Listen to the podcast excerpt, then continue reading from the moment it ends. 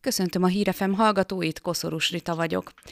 Augusztus csillaghullás szempontjából egy nagyon mozgalmas időszak volt. Ahányszor felnéztünk az égre, nagyon sokszor láthattunk hulló csillagokat. Arról fogunk a mai vendégemmel beszélgetni, hogy mik is ezek, amiket csillaghulláskor látunk. A vendégünk pedig Kereszti Zsolt, a Magyar Meteoritikai Társaság elnöke, aki egyébként augusztus 20-án Magyar Érdemkeresztkitüntetést kapott, és gratulálunk hozzá, szervusz! Üdvözlöm a hallgatókat, köszönöm szépen! Valóban augusztus a csillaghullások egyik kiemelt időszaka, de ugye van máskor is ilyen. Ősszel is hogy, van? Hogyne. Tehát meteorrajokból több tucatnyit tartunk nyilván. Igazából nem számít ritkának. Ezek felbomlott üstökös maradványok, apró, kisebb kőzet és kavics darabjai.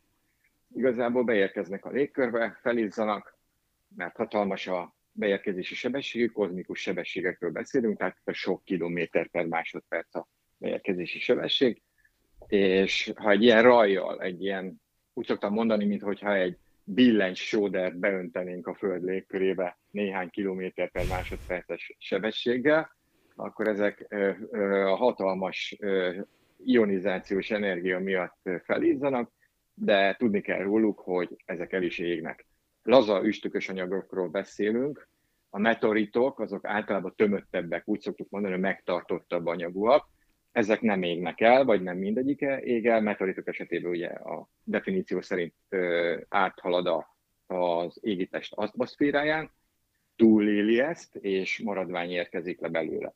Meteor esetén ugye csak magát a jelenséget illetjük ezzel, itt nem marad anyag, általában el is égnek, ezek olyan 100-150 km magasságban kezdik az életüket, és olyan 80 km, 70-80 km mélyre jönnek le. Meteoritok esetében a tűzgömb, ami egy nagyon fényes meteort jelent, az még mélyebbre jön le, akár 15-25-30 km mélyre is lejön. Így szokta, a mélységet természetesen a földpercéhez képest értelmezzük. Uh-huh. Na most, ha már ilyen mélységig behatolt, akkor már jó eséllyel túlélte az anyagának egy része a, a, az ablációt. Az abláció az a jelenség, ami az anyag leolvadás menet közben. Uh-huh. Na most itt van egy olyan érdekes dolog, hogy a, az emberek azt szokták uh, hinni, meg mindenféle rajzfilmekben ezt, ezt látjuk, hogy lángol, ízzik, Igen. Kigyújtja, kigyújtja a pajtát, meg ilyesmi. Na most ez abszolút nem így van valójában arra kell gondolni, hogy ezek több milliárd évig keringtek kint a világűrbe. A világűrben ugye mínusz 250-270 Celsius fok van, tehát világűr hideg a beérkezéskör a test. Amikor elkezd felizzani körülötte a levegő, az atmoszféra gázai, akkor ezek a gázok nem érnek hozzá magához a testhez, a radiációs sugárzás miatt kezd felolvadni a testnek a külső maximum egy milliméteres rétege, de olyan nagy a menetsebesség, olyan nagy a menetszél, hogy az azonnal le is válik. Tehát míg fölmelegedne, az a réteg azonnal leválik, és kezdődik előről minden. Tehát egyszerűen nem tud felmelegedni. Ö, azt szokták mondani régi embereknek a leírásaiból a kutatók, hogy olyat találtak, ami maximum langyos tejmelegnek írták le a régi emberek. Uh-huh, uh-huh. Általában ezek der- deresek, hidegek, amikor leérkeznek, semmit nem gyújtanak fel, nem izzanak, ez egy rendkívül nagy tévedés. Na most, amikor a test az atmoszférában ugye hatol be, egyre sűrűbb levegő ö, éri őt, és ez a sűrűbb levegő egy idő után már áthatolhatatlanná válik az anyag számára, sokkal nagyobb az úgynevezett stressznyomás, a ráható stressznyomás, mint amit az anyag kibír, ezért darabjaira robban az utolsó pillanatban, és a, ebben, a, ebben a robbanási időszakban, itt néhány tized másodpercről beszélünk, néhány század másodpercről beszélünk, az utolsó felolvat hártyaszerű réteg, az rá dermed magára a meteoritra, és ez hozza létre általában a fekete színű, kőmeteoritoknál fekete színű matt ö, olvadási kérget, angolul fusion crust. Uh-huh. Na most innentől kezdve, hogy felrobbant, és ugye az előbb említettük, hogy ez ilyen 15-30 kilométeres magasságban történhet, nagyjából, már kihúny a fénye, hiszen nincs az az energia, ami ugye gerjeszte a plazma csatornát, és fénylésre bírja azt, ezért átvált a meteorit az úgynevezett sötét repülési időszakába, ekkor nem látjuk magát a hulló anyagot, és parabola pályán a földi magas légköri szelek által ö, szabályozva, módosítva egyszerűen lehullik a földre. A becsapódási sebesség általában a tömegtől függ. Uh-huh.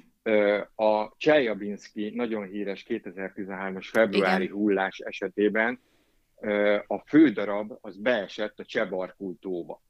Most a Csebarkul tó körül az ottani lakosoknak ilyen víkendházai vannak, nyaralói vannak, és hát ugye az oroszoknál ugye dívik az, hogy deskemek vannak a, a, az autókon, Igen. tehát mindent bekameráznak, így a házaikat is, és az ilyen horgásztanya-szerűség egyik éve az egyik videokamera felvette magába a jégvecsapódást, hiszen ez februárban volt, jeges volt a Csebarkútó, és néhány kockán ki lehetett mérni magát a hulló testet. Ez azért volt jó, meg lehetett határozni a sebességet, ami 550 km per óra volt. Aztán. Ez nagyjából egy erősebb kis puskagolyó be, becsapódási sebességgel ért fel, de ez egy 6-700 kilós tömeg volt. Uh-huh. Mi van a kicsikkel? Hát a kicsik lényegesen kevesebb sebességgel csapód meg, mert ott pár száz kilométer per óra lehet, ami jelentősnek tűnik. Ennek ellenére volt egy Mbala nevezetű afrikai meteorit, ami rápattant egy kétcentis darab egy fára, és mellett állt egy kisfiú, és Gellert kapva a fáról a fejére esett ez a két centi darab, de minimális hámsérülést okozott. Uh-huh. Még egyről tudunk, ami emberbe csapódott. Egy nénike éppen havat lapátolt a háza előtt, ugye ez reggel hétkor történt az ottani Csajabinszki meteorit hullás, és ilyen pufajka Jackie volt rajta, hogy az oroszoknál ez szokás, uh-huh. és belecsapódott a pufajka, de ez a vatelin-szerű anyag, ez megfogta ezt a pár centiméteres darabot. Igazolt eset, hogy embert agyonütött volna, haláleset történt volna, nincs. Uh-huh. Tehát tehát attól nem kell félnünk, hogy agyon csap egyszer csak egy meteorit. Hát valószínűleg hamarabb találunk gyémántot, mint, mint ilyen eset történ, történik velük. Hozzáteszem, az olyan meteoritokat, ami valami be, vagy valaki be belecsapódtak, azokat úgynevezett hammerfall meteoritoknak nevezzük. Ez majdnem egy lefordíthatatlan angol műszó.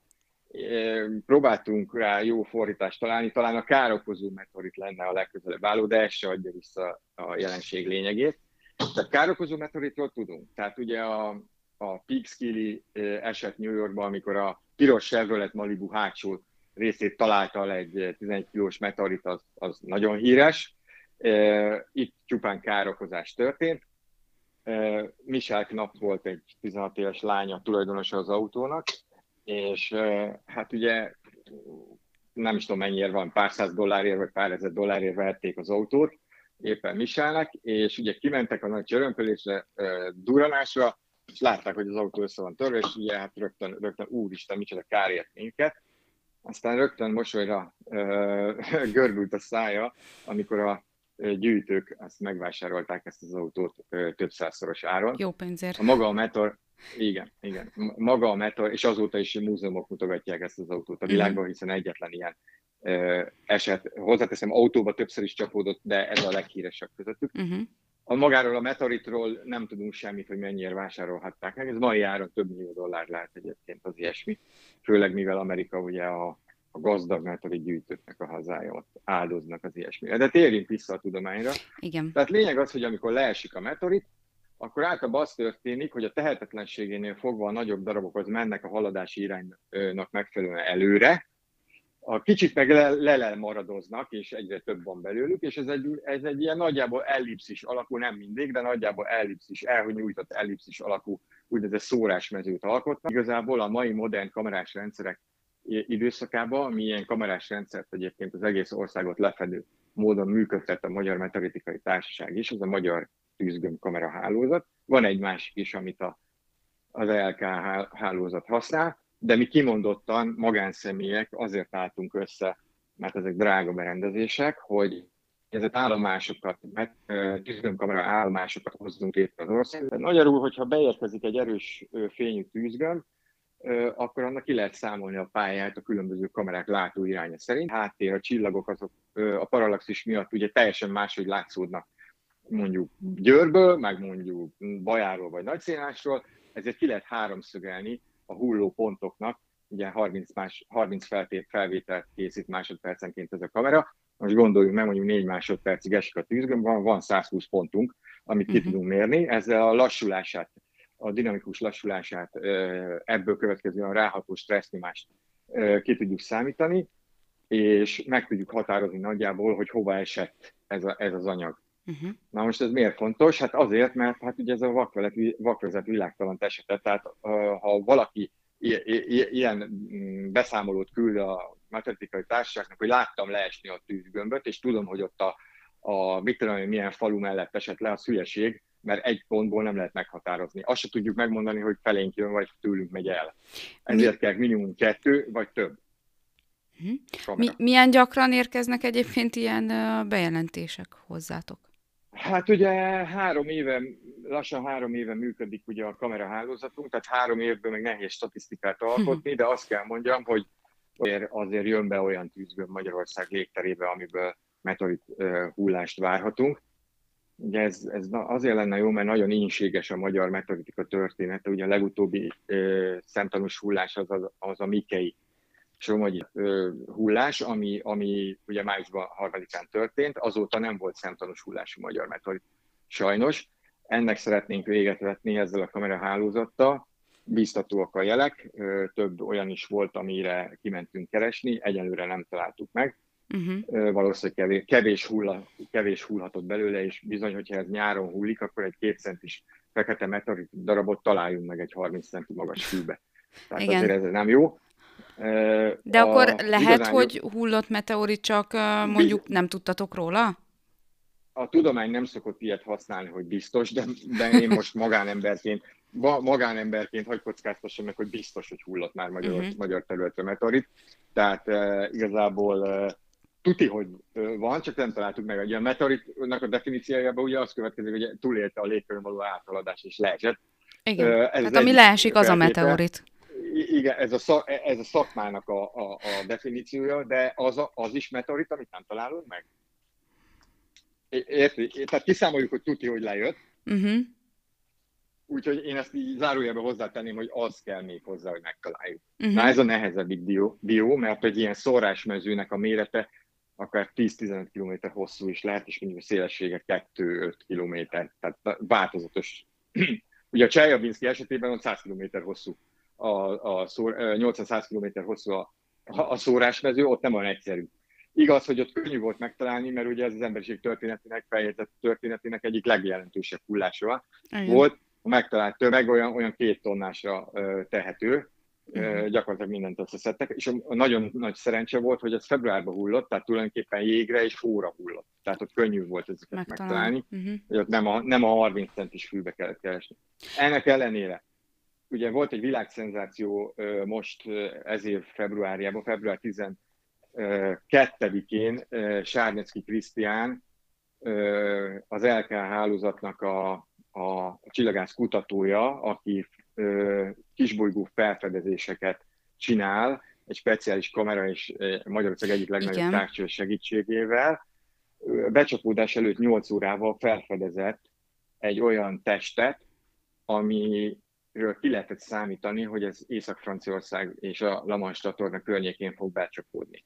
Azonnal riadóztatta a megfelelő nemzetközi szervezeteket, nemzetközi szervezetek mellé becsatlakozott az IMO, a Nemzetközi Meteoros Szervezet, ami, ami közösségi média csatornákon közzétette ezt a hírt, tehát az átlag emberhez, amatőr csillagászhoz is eljutott viszonylag gyorsan ennek a híre, és mindenki, aki élt és mozgott ott Normandiába, meg a környező országokból megpróbált a helyszín közelébe félkőzni, és a fényképező gépeit ráirányítani nagyjából a várható égterületre, hogy a becsapódást, a hajnali becsapódást, ami nagyjából magyar idő szerint négy órakor következett be másnap, rögzítse. Rögzítették is, és ebből ki lehetett számolni, hogy körülbelül hol lehetnek ezek a meteoritok.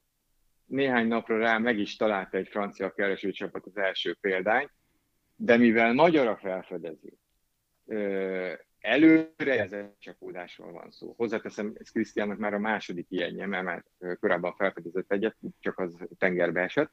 Uh-huh. Tehát, tehát a Magyar Meteoritikai Társaság, hogy is mondjam, patrióta okok miatt szervezett egy kereső expedíciót, hogy már pedig, hogy a magyar, meg, magyar a felfedező, a magyarnak is kéne találni darabokat belőle. Igen. És március elején, március elején landoltunk ugye Normandiába, és gyakorlatilag az első napon megtaláltunk egy uh-huh. 6 grammos darabot belőle, utána nem. Tehát érdekes, hogy a négy főből álló kereső expedíció összesen 250 kilométer gyalogolt, és mégiscsak egy darabot találtunk. Tehát hm. e, ez arra mondtam, hogy nem olyan egyszerű ezeket keresni. Igen, igen. Nem olyan egyszerű, és az átlagember az meg mindent össze fog szedni, a, ami a Földön van. Ugye itt azért a keresőcsapatban jó, hogy van, ha van olyan terepi szakértő, aki tudja, hogy milyen a meteorit, uh-huh. és akkor azonosítani tudja. Na mindegy, lényeg, hogy megtaláltuk, ezt visszahoztuk Magyarországon, cikkek, előadások lettek belőle, úgyhogy örülünk, mert a történet kerek, hiszen magyar a felfedezés, magyar a megtaláló. Uh-huh. Horváth Szilvia volt egyébként a megtaláló. És ugye említetted a Mike meteoritot, ami itt van, Kaposvártól nem is annyira messze, Mikében uh, volt egy hullás. Igen. Nem tegnap előtt volt, hanem már nagyon régen. De te erről Igen. nagyon sokat tudsz, mert hogyha jól tudom, akkor te voltál is itt, személyesen kutattad ennek a történetét.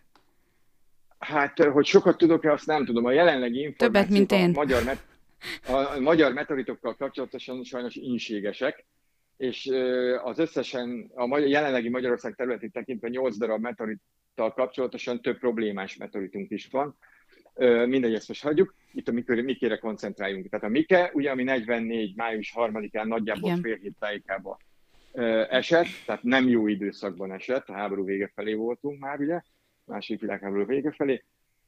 Ezért a Mikei meteorittal kapcsolatos információk egy része elveszett, közvetlen információk elvesztek. Valószínűleg darabok és minták is vesztek el belőle. Könnyen lehet egyébként, hogy az akkori lakosok találhattak belőle darabokat, és lehet, hogy ott volt a polcukon. Csak a gond az az volt, hogy ott húzódott a, a Magyarország egyik védműve a Margit vonal, Igen. és hát ez, ez F, F fölött, és emiatt hát eléggé komoly háborús cselekmények zajlottak. Érdekesség, hogy amikor 16-ban voltam Mikén, Tóth Árpád polgármester úr nagyon szívesen fogadott, még mindig láttam lövészárkokat uh-huh. a környékbe, és ő is említette, hogy még vannak elakásított területek, amiket nem tisztáztak még. Tehát magyarul rossz időpontban esett, de örülünk neki, hogy esett. Ez a legutolsó magyar szemtanús hullás, mert azóta nem volt. Uh-huh. Az az nagyon sok idő. Tehát ez nagyon sok idő. Valószínűleg lehetett, csak nem találtuk meg. Uh-huh. Uh-huh. Úgyhogy, úgyhogy a Mikael története így kezdődött. Somsics Gyula gróf küldte az első két példányt Strókai professzor úrhoz, aki Magyarország egyik vezető geológusa volt akkortájt, és Strókai professzor úr 45 telén tudott a helyszínre menni, mert az utazási helyzet akkor a háború után nem volt egy teljesen optimális, hogy így mondjam, Magyarországon. Igen, igen. igen és ráadásul ő tájékoz, tájékoztatta is a, a Strokai professzor úr, Tamányi Sopsi Gyula, hogy, hogy tehát igazából ö, tudják, hogy meteorit hullás történt. Érdekes, hogy ő nagyon részletesen ezt leírja, hogy ágyú, ágyúszeri dőrenés volt Uh-huh. Hallható, majd erős suhogás közt néhány ökölnagyságú kő esett a falura. Ö, könnyen lehet, hogy nem küldött be mindent. Tehát ez, ez is lehet. Összesen négy darabról tudunk, mert felkérésre Kemp, Kemp Imre, akkori ö, vegyesbolt tulajdonos, még kettőt küldött be. Hát nyilvánvalóan miért volt tulajdonos, mert valószínűleg mindenki őt ismerte, és ugye ki volt adva, a Somsics gróf által, hogyha vannak példányok, akkor, akkor ezeket gyűjtsük már össze. Uh-huh. És nyilván a boltos az jártak legtöbben, tehát ugye behozták az emberek, vagy be, de erről sincs információ, hogy hogyan került hozzá. Na mindegy, lényeg az, hogy négy darab van. Ez elkerült az akkori eltének, nem, nem úgy hívták, de az akkori mostani eltének a Lásványtani intézetébe, és Sztrókai professzorék elkezdték a vizsgálatát. Hát ez viszonylag sokáig tartott, mert 53-ban jelent meg a föld, földtani közlönybe, a 7-es, 8-as, 7-es, 9-es füzetbe a leírása ennek a meteoritnak.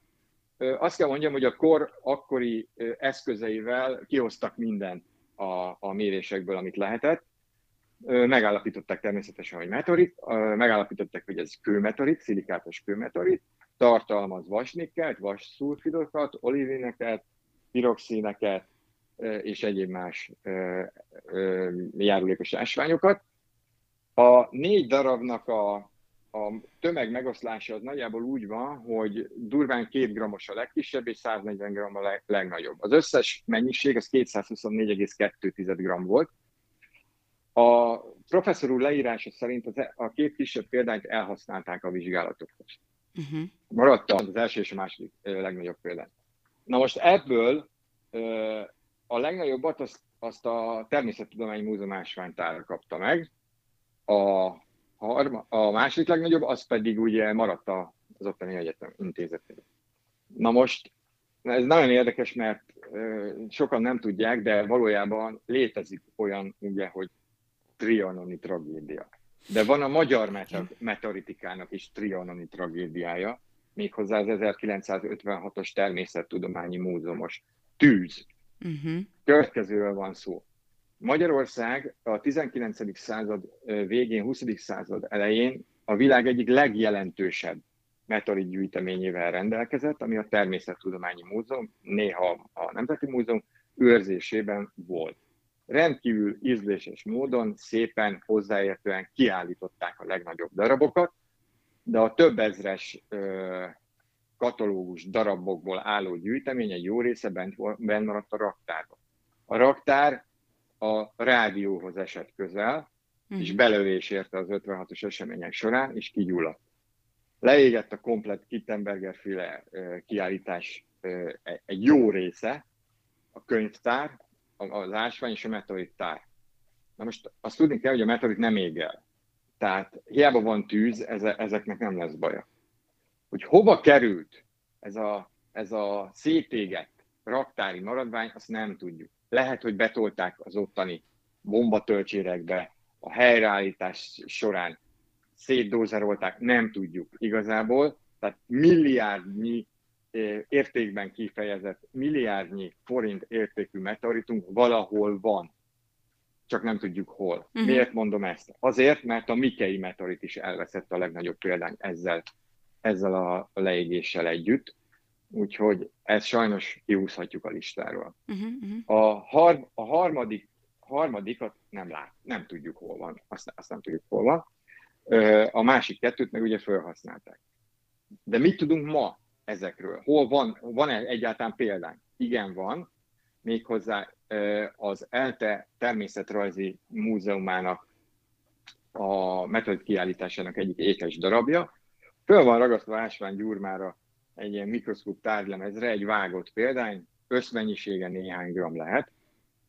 Hogy most ez melyikből származik, ez érdekes. Na most elkezdtünk nyomozni ez ügybe, és úgy, úgy tűnik, hogy ez, ez, ez mégsem az, a, a két felhasznált, a kutatásokhoz felhasznált mintából származik, valószínűleg a harmadik darabból, de nem lehet ezt így utólag rekonstruálni, bár a Mikei meteoritokról készül egy kép, fekete-fehér kép, ahol lehet látni ezeket.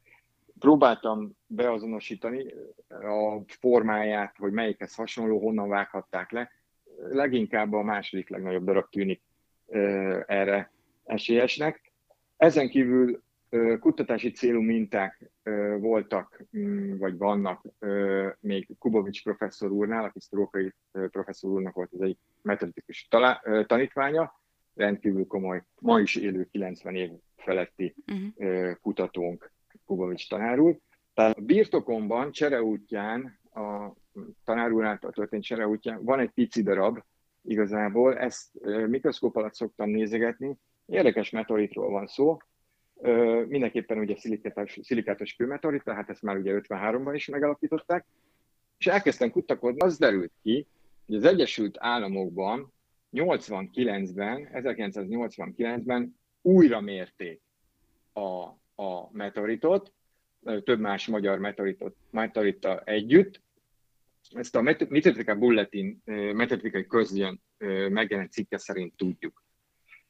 Most ők azt mondták, hogy három darab vékony csiszolatuk volt. A vékony csiszolat az, az amikor a meteoritot elszeljük, készítünk belőle egy szeletet, felrag, egyik oldalt lepolírozzuk, felragasztjuk mikroszkóp tárgylemezre, és annyira levétnyítjuk a másik oldalt, hogy átlátszóvá váljon. És ilyenkor tanulmányozható az ásványos szerkezete polarizációs mikroszkópban, vagy éppen mikro, modern eszközökkel, mikroszondában, Raman spektroszkóppal, egyéb neutronkreációval, stb. stb. 89-ben újra mérték, és megállapították, hogy ez egy erősen metamorfizálódott, azaz a termális fölmelegedés miatt az ősi szülőégi testjében ásványi szerkezetét tekintve és geokémiáját tekintve átalakult meteoritról van szó.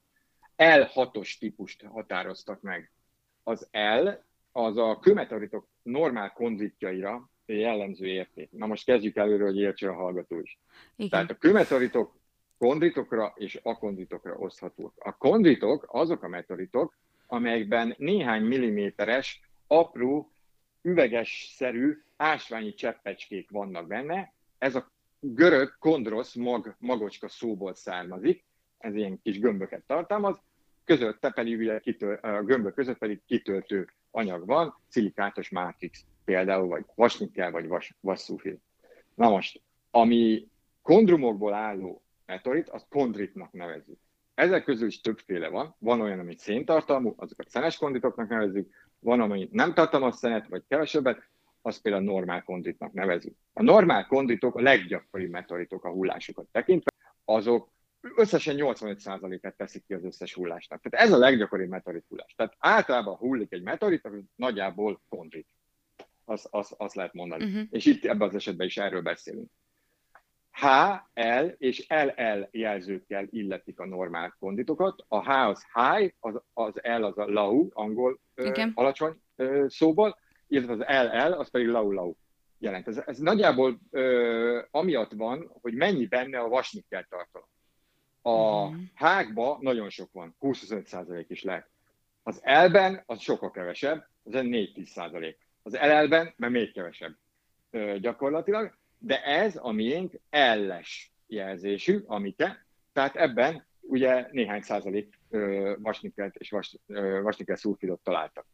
Az utána lévő szám, ebben az esetben ugye a hatos, az pedig az úgynevezett petrológiai osztályt jelent. Ez, ez visszautal arra, hogy az eredeti ősi szülőégítésben, ahol keletkezett ez a meteorit, milyen volt a felmelegedésnek a foka. A hatos az már egy nagyon felmelegedett állapotot jelent. Egyébként a skála normál konditok esetében hármastól indul, hatosig, esetleg hetesig megy. Arról van szó, hogy mennyire volt mélyen bent az eredeti ősi szülőégítest belsejében ez az anyag. A hatos az már majdnem a mag környékén volt. Ezek ilyen pár száz kilométeres, 300-350 kilométeres ősi kis szülőégítestek. Ma már nincsenek meg, ugye, mert ütköztek, meg összeálltak bolygókká, meg minden egyéb van belül, velük. Ö, tehát ilyen gömb alakúak már nincsenek. Tehát nagyon bent volt a mag környékén, emiatt fel tudott melegedni. Ez nem elég ahhoz, hogy megolvadjon, mert az olivin az 1700 fok körül olvad, viszont átsül. Azt szoktuk mondani, hogy a normál konditoknak a szülőégíteste az egy nagy sütő, ami átsütötte az ásványokat, belül jobban, a kérek felé haladva kifelé, meg kevésbé. Tehát ezt jelenti az L6. Tehát uh-huh. az mhm. L ugye a vasniket tartalom alacsonyságára utal, a 6-os pedig a petrológia osztály, hogy mennyire melegedett fel az eredeti szűrőgépes. Ezt megalapították amerikai kutató, kutatók. Az, az, ez érdekesség az, hogy az, magát az oliviniket finom repedés hálózat járja át, és meg is állapították, hogy maga, még Strokai professzor 53-as cikkébe, hogy magában a szilik, szilikátos felszínébe ilyen fekete színű érhálózat, ilyen hártyahálózat van. Ez amiatt van, mert az eredeti helyén, hol, honnan jönnek ezek ugye? Ezek a Mars és a Jupiter közötti aszteroidövből érkeznek, ott keringenek milliárdnyi apró szikladdarab, törmelék, stb., de ezek ütköznek egymásra, és amikor ütköznek, akkor zömülhet az anyaguk, és a zömülés az egy ilyen úgynevezett sokkolt érhálózatot, hártyahálózatot ö, hoz létre a meteorit belsejében, viszonylag gyakori kondit meteoritoknál. Ezt látjuk ilyen fekete erekként. Úgyhogy nagyjából ez van. Későbbiekben egyébként még Kubovics professzor úr még mérte, de azóta új mérés nem történt. Nem is nagyon történhet, mert nincsen anyag mhm, igazából, uh-huh. amit, amit tudnánk, tudnánk mérni. Valószínűleg az ELTE Természetrajzi Múzeumában kiállított néhány grammos anyagot már nem fogják további vizsgálatok céljára feláldozni. Én nem mondom őszintén, nagyon patrióta vagyok, és a saját darabomból adnék kutatási célú mintát, hogyha, hogyha ez valakit érdekelne, de mivel L6-os hullásról van szó, a egyébként hozzátenném, hogy az L6-os a leggyakoribb hullás a világon, utána jön a H5-ös, de szóval ak- akkora nagy, hogy is mondjam, tudományos duranás már nem lenne valószínűleg belőle, hogy érdemes legyen anyagot erre elfüstölni, felhasználni, felragasztani, stb. stb. Uh-huh. Tehát visszatérve a Mikire, jelentős hullás, hiszen az ut- számunkra, ugye, mivel az utolsó ö, magyar szemtanús hullás, ö, egy átlagos típusú meteoritról van szó, egy gyakori meteoritról van szó, de számunkra nagyon kedves, mert a története ugye tele van a svéd csavarokkal, eléget, stb. ismerjük háború, tehát na, nagyon tehát tényleg egy jókai regényt olvashatunk. Tehát nagyjából ennyi. Miért fontos az, hogy vizsgálják a meteoritokat? Vagy hogy tudjuk, hogy miből vannak? Ez miért fontos? Hát bontsuk két részre a dolgot. Ugye a NASA az sok esetben 100 millió dollárokért kifejleszt egy olyan űrszondát, ami elmegy egy üstököshöz, elmegy egy aszteroidához, leszáll rá, vagy más módszerekkel anyagot gyűjt, és azt visszahozza a, a, a, a Földre, és itt lehet kutatni. Ez sok millió dollárba kerül. A meteorit meg ingyen beesik. Ja, igen. Tehát azt szoktuk mondani, azt szoktuk mondani, hogy a meteorit az a szegény ember űrszondája.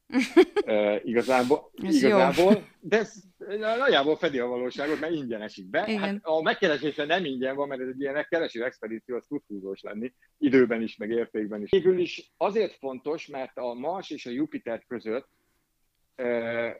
keringenek ezek mondjuk 4,6-4,5 milliárd év óta. De miért keringenek, és miért nincs itt ott egy bolygó? Hát igen. Azért, mert jó, jó a kérdés. A Jupiternek a gravitációs rezonancia hatásai miatt soha nem engedte bolygóvá összeállni az ott lévő anyagot. Beljebb a közetbolygók tartománya felé, tehát a Merkur, Vénusz, Föld, Mars esetében már össze tudott állni bolygóvá a ott régen keringő por és gázanyag, itt viszont nem.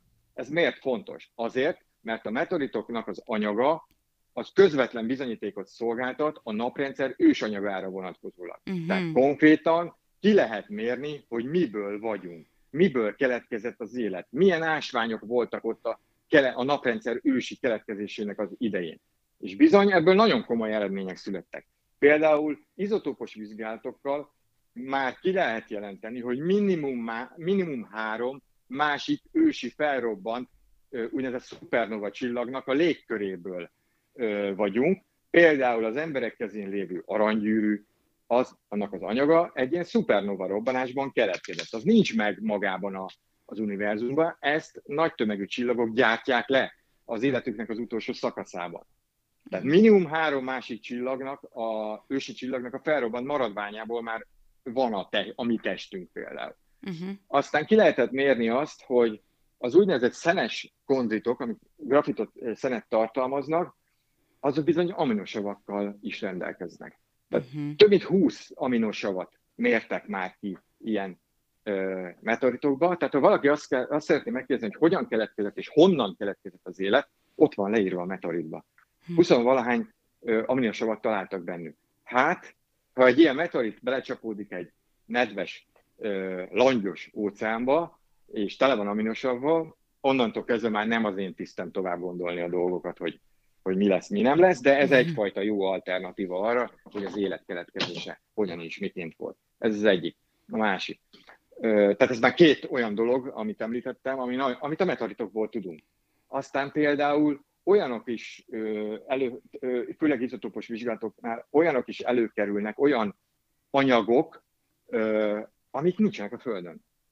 Tehát konkrétan csak meteoritokban vannak jelen. Uh-huh. És nem egy, nem két ilyen ásvány van már ö, felfedezve, amit meteoritokban találtak. Tehát ezeknek a kutatása nagyon fontos információt szolgáltat ö, az említett ö, irányokba, tudományos irányokba. Uh-huh. Mikor kezdődött ez az egész sztori? Hát, nehéz megmondani. Az első szemtanús hullási meteorit az 1492-ben hullott, a mai svájci, francia és német hármas határ közelében, Enzisheim városába. Ez a meteorit, ez ma is megvan, ki van állítva az ottani városházán, innen kezdődött a, a meteoritok története. Akkoriban az emberek nem tudták, hogy honnan jönnek a meteoritok, mindenfélét mondtak, hogy holdról, vulkáni kidobódás, hm. meteorológiai jelenség, minden, mindenféle teória volt.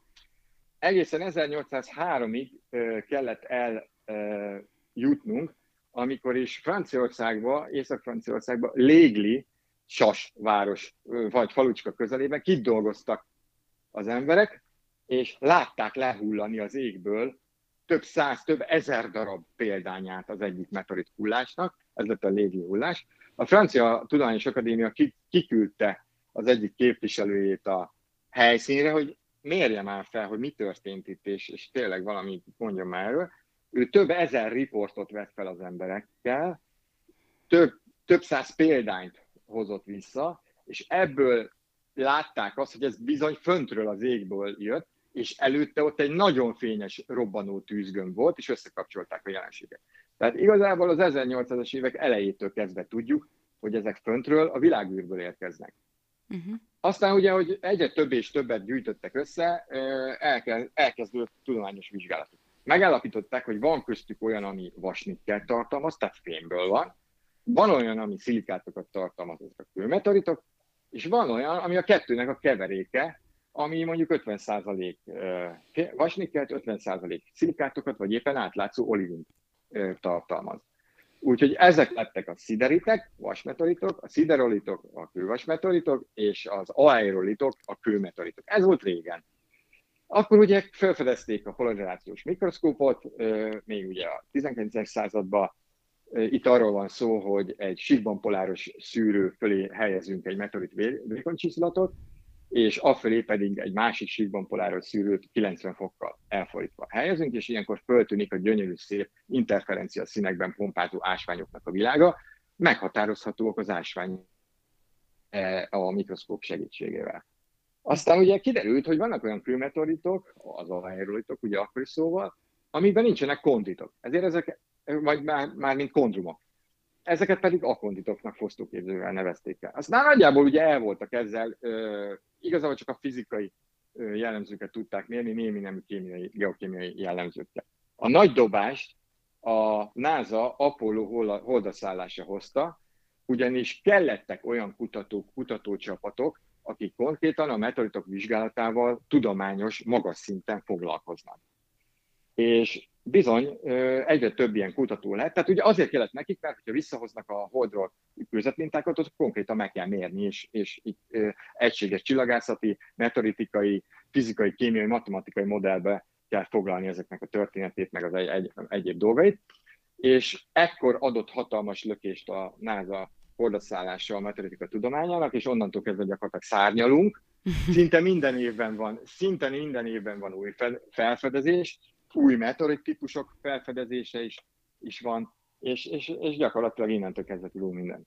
Most még annyit hozzá, hogy ugye ez volt a profi oldal, de létezik egy amatőr oldal is, ezek a gyűjtők, ezek a magángyűjtőknek az, az oldala. Ugye régen ez a nagyon gazdag embereknek a privilégiuma volt, hiszen a meteorit drága dolog. Ritka és drága dolog. Soha nem volt olcsó. Igazából, ha valaki hozzá szeretne jutni, egy nagyobb és szép példához, és gyakorlatilag mára az internet világába, a felgyorsult közösségi média világába ma már könnyű meteorithoz hozzájutni, és, és nagyon sok ásvány és egyéb gyűjtemény tartalmaz meteoritokat, kimondottan dedikált meteorit gyűjtemények is vannak, ami csak meteoritokat tartalmaz. Értékük és tudományos szempontjuk is fontos. Aztán a 90-es években rájöttek arra, hogy a észak-nyugat-szaharai és egyáltalán a szaharai térségben lehet meteoritokat találni, ugyanis szára, viszonylag szárazság jellemzi ezt a részt, bár ugye hajnalról szokott azért nedvesedés lenni, de azért általában szárazabb, mint a magyar nedves klíma, és ezek sokáig megőrződnek ott a sivatagban. Ugye Magyarországon az a probléma, ugye, hogy itt fű van, erdő van, nedvesség van, nedvesség ugye málasztó hatással van a meteoritokra, és gyakorlatilag nem találjuk meg őket. De a sivatag volt viszonylag egyszerű a dolgunk, nem a homok dűnés sivatagra kell gondolni, hanem a kősivatagokra. Ugyanis mivel említettem, hogy vasnikkel tartalmuk van, ezért egyszerűen e, mágnesnek kell a zsebünkben lenni, és hogyha a mágnes jelez, hogy jó, igen, tapad rá, akkor valószínűleg uh-huh. jó esélye meteorit találtak az ottanak. És ez bizony egy üzletet indított el, ami mára egy nagyon prosperáló, mindenfél számára prosperáló üzleté vált. Miért mindenfél számára? Hát azért, mert hogy a tudomány azt szeretné, hogyha lenne kutatható mintája. Igen, de ehhez pénz kell. Általában a, nem kapnak annyit a kutatók, amint szeretnének. Költségvetést tekintve, ezért a magángyűjtők fizettetik meg a helyi nomádokat, hogy keressenek meteoritokat, azokat összegyűjtik ott lévő meteorit kereskedők a központjaikba, és ez szerte széjjel áramlik a világba. A gyűjtőnek nem érdeke az, hogy kapott egy ismeretlen összetételű meteoritot, és akkor jó van, betettük a polcra, hanem ő el fogja küldeni ennek egy meghatározott mennyiségű példányát arra alkalmas kutatóintézetbe, ahol a kutató leírja, hogy mit talált benne, adott esetben új felfedezés is történhet is, nem, nem egy eset volt már ilyen, tehát tulajdonképpen jól jár a kutató, mert van ingyen kutatni való anyaga, sőt, ezekért a kutatásokért fizetnek a magángyűjtők, tehát dupla haszon van a tudomány számára, az öncélú tudományos eredmény, és az a bevétel, ami miatt ugye a kutatást finanszírozzák.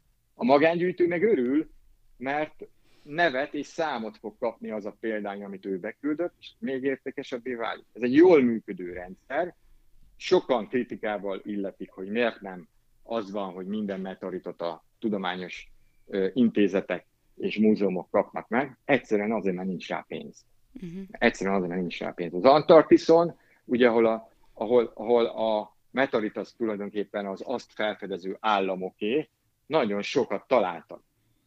Az amerikai ANSMET, vagy az NIPR japán gyűjtemény, ez több tízes nagyságrendű meteoritot tart számon, amit ott találtak. Ott minden esetben ugye a a, az államok e, tulajdonába kerülnek ezek a meteoritok. Igen, csak ott több millió dollárt fizetnek ezek az államok. Úgyhogy ez van most. E, tehát nagyon sok meteoritunk származik a különböző földi sivatagokból. Ezeknek a nagy részét nem is e, látták lehullani, ezért ezek a sima talált státuszú meteoritok. A megoszlási arány úgy van, hogy nagyjából 72-73 ezer meteoritot tart nyilván jelen pillanatban a meteoritikai közben, ebből 1280 a szemtanús hullás mindösszesen. Tehát nagyon kevés. Nincsen kitüntetett helyszín a Földön. A meteorit terület arányosan hullik. Nagy ország, sok meteorit. Kis ország, uh-huh. kevés meteorit. Az esetünkben is beigazolódott. Na most ezen próbálunk javítani, hogy ez tényleg így van, vagy pedig ugye a kamerarendszerünk által, ha mondjuk mentek 5-10 évet ezek a kamerák, akkor statisztikát alkothatunk uh-huh. ezzel kapcsolatosan, hogy, hogy, hogy ez így van-e, vagy nem így. Azt kell, hogy mondjam, hogy a modern kutatások a metaritikában igazából most változtatják, jelen életünk pillanataiban változtatják a metaritikai tudoma, metaritika tudományát. Ehhez dolgozni kell, mérni kell, adatot kell szerezni, ezen vagyunk rajta uh-huh, többek uh-huh. között. Úgyhogy, úgyhogy ezt, ezt nézzük, hogy tényleg így van, vagy esetleg más, más, más is van. Uh-huh, De erről nem tudok nyilatkozni, néhány évet kérünk, hogy e, e, erre statisztikát tudjunk alkotni, mert azért annyi annyi tű. Egyébként hozzáteszem a Magyar Metodikai Társaságnak a, a weblapján az utolsó menüpont a tűzgömbök menüpont. Uh-huh. Ott a kamerarendszerünk által megfogott, levideózott, meg lerögzített tűzgömbök képei vannak felsorolva, lehetőleg aktualitását tekintve minél sűrűbben. Uh-huh. Úgyhogy ott, ott hát lehet, hogy már százas nagyságrendben vannak tűz, tűzgömbök föltéve az elmúlt két-három évből. Uh-huh. Ezek közül biztos, hogy volt meteorit hullás, csak lehet, hogy olyan csekély volt a földre hullott tömeg, hogy néhány gram. Azt meg, azt meg hogyha nem közvetlenül lakott területet csapódik és megtalálják, akkor nem fogjuk megtalálni. Uh-huh, Ahhoz uh-huh. kevés. Ahhoz, hogy mi megtaláljunk egy meteoritot, néhány kilogramnak kell földet érnie. Uh-huh. És jó helyre. Jó helyre lehetőleg nem úgy, mint a 2015-ös húsvét hétfői tűzgömb esetében, ami egy nagy meteorit hullásnak számított Magyarország idején, de 35 expedíciót vittünk a helyszínre, illetve mentek ki mások is, és nincs meg az anyag. Ez a déli bükkben van, tehát gyakorlatilag ö, áprilisban hullott, vagy májusban, nem tudom már pontosan, és, és gyakorlatilag elveszett uh-huh. a mhm. magas fűbe. A magas fűbe, ez jó. és most közben eszembe jutott, hogy most én itt hallottam, hogy itt a közelben lesz Magyar Asztrofotósok Egyesületének kiállítása. Te, igen. Te ezzel igen, nem igen. tudom, mennyire vagy. Hát olyannyira, hogy az én képem is ott lesz. Tényleg? Uh, igen, igen. Én ugye, mint említettem, nem csak meteoritikus vagyok, hanem amatőr csillagász is. Nekem Tudom, a te minden vagy. Kedven... Olvastam. Minden, minden nem vagyok, de egyébként hozzáteszem, hogy ha így beszélek átlagemberrel, nem szoktam elmondani, hogy miket csinálok, mert sok neki. Uh-huh. Sok, sok neki. Ezt nem szeretik az emberek. De hát én ilyen vagyok, én felkelek reggel, és ilyen kettőkor fekszem le, és közben, közben csak ezekkel foglalkozom, meg nyilván a munkámmal. Uh-huh, uh-huh. De szerencsére a munkám is, munkám is a csillagászathoz kötődik. Na mindegy, lényeg a, lényeg a lényeg, hogy tehát én a naprendszer objektumainak a fotózásával foglalkozom, ideértve a napunkat, egy speciális távcsővel, a holdat, illetve a bolygókat. És ezek, ezek ugye azért alakultak ki, mert én nagyon szeretek asztrofotózni, amikor tényleg elmegyek egy sötét égboltú helyszínre, fényszennyezésmentes helyszínre, és a több órán keresztül exponálok egy galaxist például. Csak az a helyzet, hogy 55 leszek jövőre, és már nem nagyon bírom az ilyen, ilyen túrákat.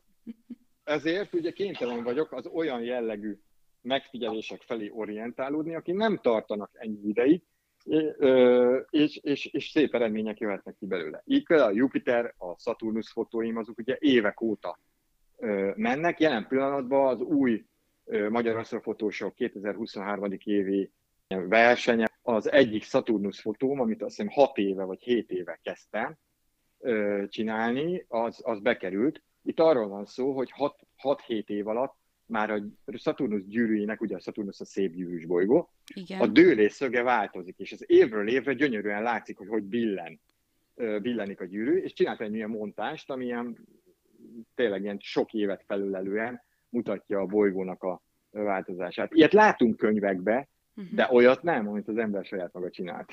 az, az, azért az mindjárt másabb. És akkor lett egy ilyen, meg, meg egyéb más fotóim is, Jupiter fotó, stb. És akkor mit mondasz a hallgatóknak? Érdemes kémlelniük az eget itt még az őszi estéken, akár, hogy hát, hát ha látnak egy lehulló hát, meteoritot? Hát ugye 30 valahány éve vagyok amatőr csillagász, én mindig azt mondom, hogy az eget az mindig érdemes kémlelni, mert, mert, mert mindig van rajta érdekes. Most például egy Nishimura nevezetű üstökös hajnalba. Mindegy, ez nem ide tartozik, de, de az égbolton mindig történnek csodák és, és váratlan jelenségek. Ugye a tűzgömbök azok feltétlenül ide ö, tartoznak, ugye amiből meteorit hullás lehetséges. November közepén a Leonidák meteorral jelentkezik majd, decemberben is van két raj, az elején is és a végén is, január elején. Úgyhogy, úgyhogy ez, ez, persze ezt, ezt mindig érdemes, és hogyha esetleg olyan van, hogy meteoritnak tűnő kőzetet találta kedves olvasó, akkor keresse meg a Magyar Meteoritikai Társaságot ezzel kapcsolatosan. Évente ezres nagyságrenden küldenek be az emberek ilyet, de hát ugye a, a, a, nem tudjuk előre, hogy az-e a, az a példány, amit beküld. Általában azt szoktuk mondani, hogy nem, mert eddig még ugye nem volt olyan példány, amit beküldtek volna, és meteorit lett volna. Ugye 2012. augusztusában Csátalja községben teljesen véletlenül egy szántást követően egy traktor fordított ki egy 16 kilós kőmeteoritot, 2012-ben pedig ismeretlen, 2016-ban pedig ismeretlenek találtak egy meteoritot, egy 1,2 kilós meteoritot Kölked határában. Tehát elvileg vannak talált meteoritjaink, és tudjuk ezeket azonosítani, ezért biztatom az olvasókat arra, hogy, hogy beküldjék az ilyesmit. Na most ugye elkerüljük a felesleges dömping mennyiségű beküldést, mert ugye az átlagember sajnos nem tudja, hogy hogy néz ki egy meteorit, főleg egy itt tudom én, 20 éve fölöttben lévő meteorit. Ezért javaslom, hogy a Magyar Meteoritikai Társaság weblapján, keressenek így rá, a Meteorit azonosítás című menü, menüpontot olvassák át. Ez egy részletes cikk arról, hogy ami a kezünkben van, lehet-e meteorit. Ha ezt elolvassák, és az ott lévő méréseket is, teszteket végrehajtják, akkor meggyőződhetnek arról, hogy érdemes ezt a mintát beküldeni hozzánk, és kérem is a a, a tisztelt beküldőket, hogy csak akkor küldjék be, hogyha ezeken a teszteken végigmentek, mert arra nincsen kapacitásunk, hogy tízezeres nagyságban rendben azonosítsunk meteoritot, hiszen mi ezt ingyen ö, csináljuk, ö, annak érdekében, hogy legyen új magyar meteorit, a meteorit legyen, és lehetőleg magyar. De hogyha találnak ilyet, akkor természetesen ne felejtsenek el szólni nekünk is, hogy beszámolhassunk róla. Feltétlenül. Hát a Magyar Metodikai Társaság úgyis a, a média partnereit értesíti ezzel kapcsolatosan. Sajnos egyelőre még nem számolhatunk be, bár az utóbbi időszakban küldtek be már sanszos példányokat, amik azt jelentik, hogy valószínűleg átolvasták a cikkeket, és már tényleg csak azt küldték be, ami, ami esélyes. Úgyhogy ezt várjuk mi is. De ami késik, az nem múlik. Így van. E- Kereszti Zsoltnak köszönjük szépen a beszélgetést. A hallgatóknak pedig köszönjük, hogy minket választottak ezúttal, és hallgassanak minket legközelebb is. Viszont hallásra!